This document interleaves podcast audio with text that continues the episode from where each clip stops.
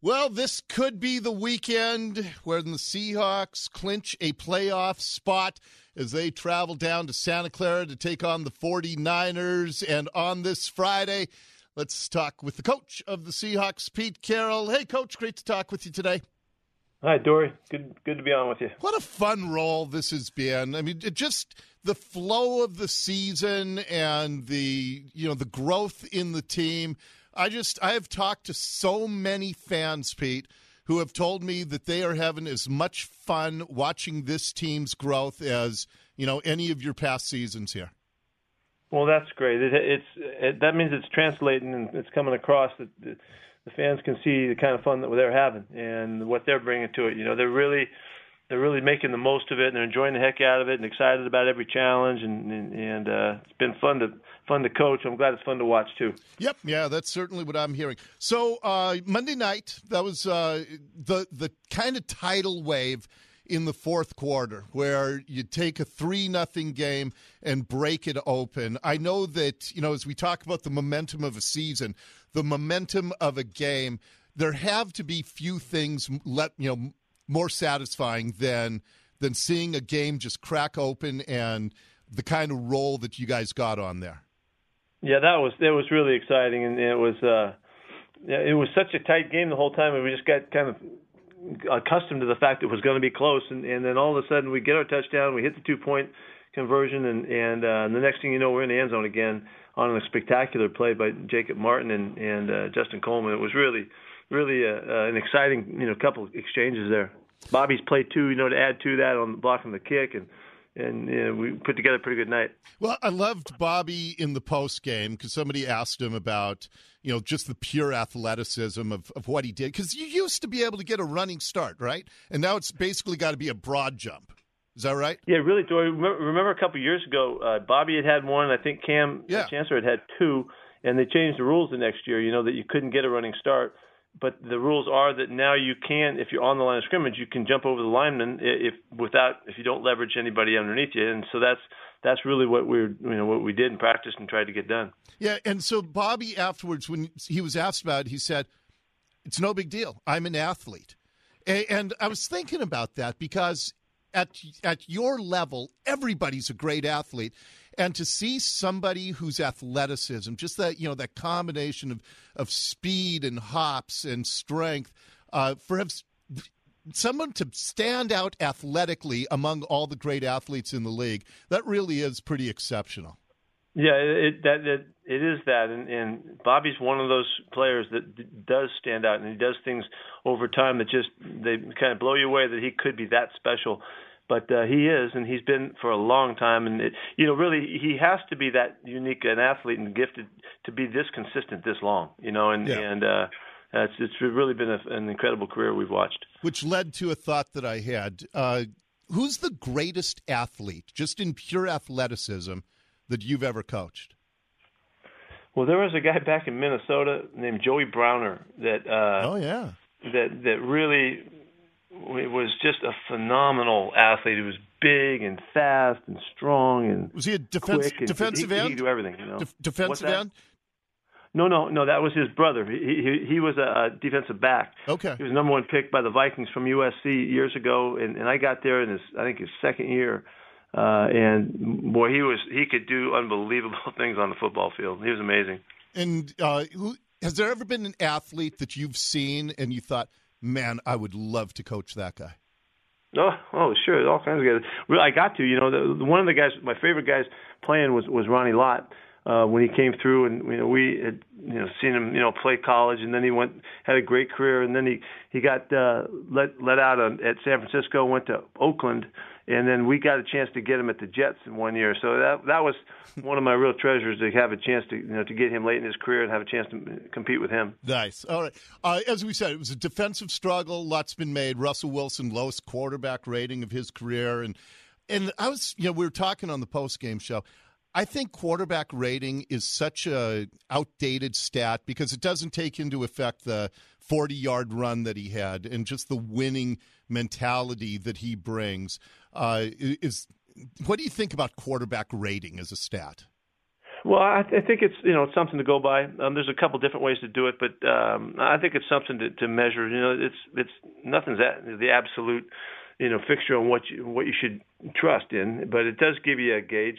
Um, that that game in particular, you know, uh, we ran the heck out of the ball, and Russ probably had four or five balls he had to throw away, so that it, without the rest of the numbers to support him, you know, we only threw the ball 20 times, you know, so um, he did play a nice football game, but he didn't. We didn't hit on in some of our stuff. You know, yeah. we had two big plays on the on the pass interferences that are like catching a deep ball that that are the same almost as catching them. So we had some some production out of the throwing game that gave us field position changes that was important to us. But but he, you know he'll play he'll play much sharper than that, and and you know, obviously that was a rare those were rare numbers. I know how important turnovers are to you. What other stats are the most important to you? Well, the the the points is what's important, you know, particularly on defense. You know how many points you give up. That's that's always been one that's kind of not talked about as much as it as important as it is. But it starts with the ball, and then and then the points are, are, are huge. You know, the one of the inside stats I think I've shared with you before is on offense. Uh, completions and and uh, and rushes. You know, if you you add up 50 or more of those, you pretty much win all those games. You know, you're, you're about 85% winner when you do that, and so that's that's another really significant stat the, it, to get there, it's a real statement about the kind of game that you played on offense, and so that it really adds to it all. Well, and then the other stat for Russ is he became the winningest quarterback in NFL history in his first seven seasons, and you know that's just mind blowing to me when you think about Joe Montana and you know Tom Brady. I mean, all these guys that no one has won more games in their first seven years than Russell Wilson. That's pretty exceptional. I, I think that's an extraordinary mark, and that statistic I know is the most important one to Russ um, of all of them. You know, and and uh, th- there's a lot of great players that have had great careers and lasted forever, and all of that. They can't, you know, they can't claim that one. So uh, I'm really, really think that's a very important stat. You know, and he'll always he'll always own that. So it's pretty cool. After the game, you made sure to give uh, credit to John Schneider too for becoming the winningest GM in in franchise history. And can can you just share a little bit about what makes your guys' relationship so special and just works so well? Well, you know, John John is you know, he started in this business so early at such a young age back in the day and he has just become just so extraordinary his his savvy and his gut and, and that is so important in this his side of the business, you know, and um, his experience with we've been with really great people too, and he's drawn from that. But it's really the entire makeup that he brings. You know, he's really a great thinker, and he's creative, and he's he's he's uh, there's like some real um, mental agility about him that that allows him to be able to process things and, and make great decisions and and just you know bring a quality partner into this business. And so um, what I've done is try to just support him and just stay out of his way and let him let him just like a great player, give him the freedom to do the things that he can do and and uh, you know it's been fun to watch. He's been a great partner in all of this. And some of the hidden gems you guys have found. Jordan Simmons stepped in uh, for DJ Fluker on Monday night. You, you, George Fant, who played so little, he was a college basketball player. It seems like you guys have more players with less experience than any team I've ever seen. I don't know that that's something we should be proud of, but but that that that is it is true. You know, there's another one. You know, that J.R. Sweezy's with us. You know, he never played offense before he got got to professional football, and and uh, he didn't play in college anyway. And and so there there has been some guys like that. We've taken some shots. I think that's what I'm talking about when when I mentioned you know John's his gut and his instinct on on stuff is uh is really exceptional. And and he's he's just found us great players just because he can see through some of the other stuff you know and and uh you know David Moore's a, a really interesting example of that too and how he's going to blossom into a fantastic player here. And and and just take Russell. You know there's a lot of teams that didn't didn't take Russell when they could have before us. And so I think he's he's his track record is really clear, and, and he's been awesome. Well, and you guys have great chemistry, and your team this year, like we were talking about a few minutes ago, obviously has great chemistry that translates to the fans. I heard you say something midweek about the players, and I wrote down the quote. You said, You tell them, if you're not having fun, then I'm screwing up. And, yeah. and I, I just thought that was really interesting in how you build team chemistry because this year it really seems to have gelled. Well, it, it is it is really important to me, and I've always loved this game because we get to you know we get to play, and and uh, you know I don't use that term lightly. I mean, it's, this is supposed to be something that we do that we love to do, and we have fun doing it, and and you can't wait to get out there again and go see how far you can take it, and, and all the the challenges that go along with it. There's a lot of hard work with it, but that doesn't mean that you can't enjoy the hard work too, you know. And so um, I've, I've just always kind of held on to that thought. You know, if we're not figuring out the ways to enjoy what we're doing, then then I I, I got to get my my act together because uh, I'm the one supposed to keep this thing going in the right direction. So we've always had fun, and, and this this year I don't think really it's any more than other years. It's um, because we've always wanted to find the good stuff that that you can enjoy with along with the hard work. But this this group in particular is just they're having a blast with what we're doing, and and uh, it's just been really fun to work with them. Okay, let's talk about your team's health going into Sunday. You had a lot of guys on the the midweek injury list. Yeah, we we have a few guys. You know, that's kind of how it goes this late in the season. Yeah. Um, we're, we're hoping to see some guys pop. You know, here uh, when we come to game day. But mo- for the most part, we're we're okay. You know, we're we're our backup guys that are jumping in uh, have had enough play time. That, that you know, like Jordan Simmons is a good example. Um, you know, he's going to be uh, his third game starting, but he's he's done a lot of good stuff, so we're not concerned about that spot as much as maybe you would think otherwise. We'd love to get Fluke back, but we don't think he's going to make it. Uh, KJ is not quite ready yet, but he's going to go for it next week. We'll see what that means. Uh, he looks he's practicing this week and, and got through it, so uh, and feels great. So there's a chance for him to return. Um, what what other people How, you, you about concerned about? Doug Baldwin. Uh, Doug practiced uh, late in the week, and, and uh, if everything goes well all the way up to game time, he, he has a good chance to play. Man, I saw some splits on Russell's stats this week with Doug on the field and Doug off the field, and I know that you know he's an impact guy, but with Russ's stats, it was it was pretty dramatic. Yeah, well, they've been together a long time, and they they see uh, they see see things the same, you know, and so that that's such a great benefit when you have that kind of chemistry with your players. Russell's developing a great sense for for Tyler as well.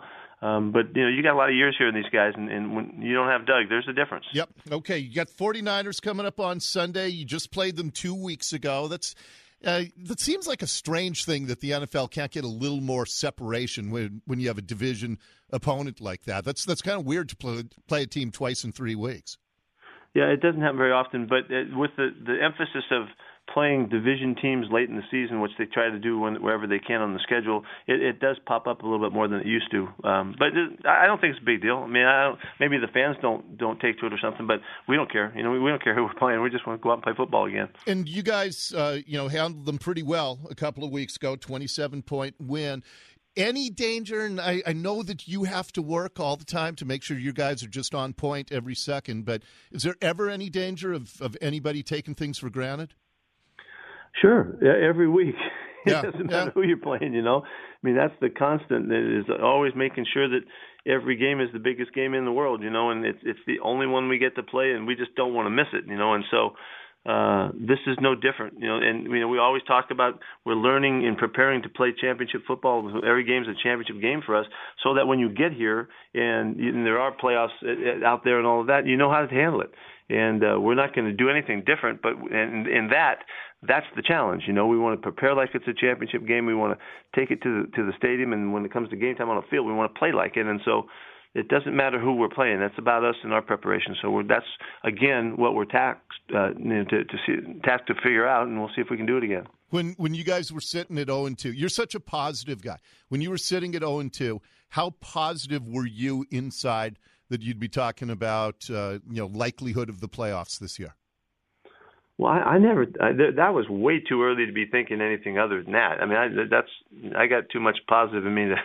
That, and that's two games in the 16 game year. So that's not that wasn't the case at all. I was disappointed, you know, and I was, I was mad that we we put ourselves in that situation. We didn't come out right, you know. But um, you know, thankfully now, you know, we've we found our way back to it, and and uh, you know, it's it's never okay when you don't win the division. You want to win the division, play at home in the playoffs, you know, and and we didn't get that done, so we got to make the, the most of what we have left, and that's uh, to see if we can get something done this weekend and finish this this season on a really high note, so we can make something of it in the playoffs if, if we're so fortunate. Yep. Well, last week you and I talked about momentum, so I, I really would love to see you guys just keep this roll going on Sunday. Pete, great talking with you, and uh, look forward to chatting next week. All right, hey, hey Joy. One thing Yes. I would like to say that I thought that that our the 12s just cranked it up this last weekend. it was such a joy to play for those for the fans and the way they were. You know, we had talked about it a little bit during the week, and you helped us on your show and all that, and uh, they really they really turned it up. So we'll, we'll get back to them in a couple of weeks and get a couple more big ones here at home. Awesome. Okay, sounds great, Pete. Go get them. Thank you. See ya. The coach of the Seahawks, Pete Carroll Show, and we have lots more straight ahead as the Dori Monson Show rolls on.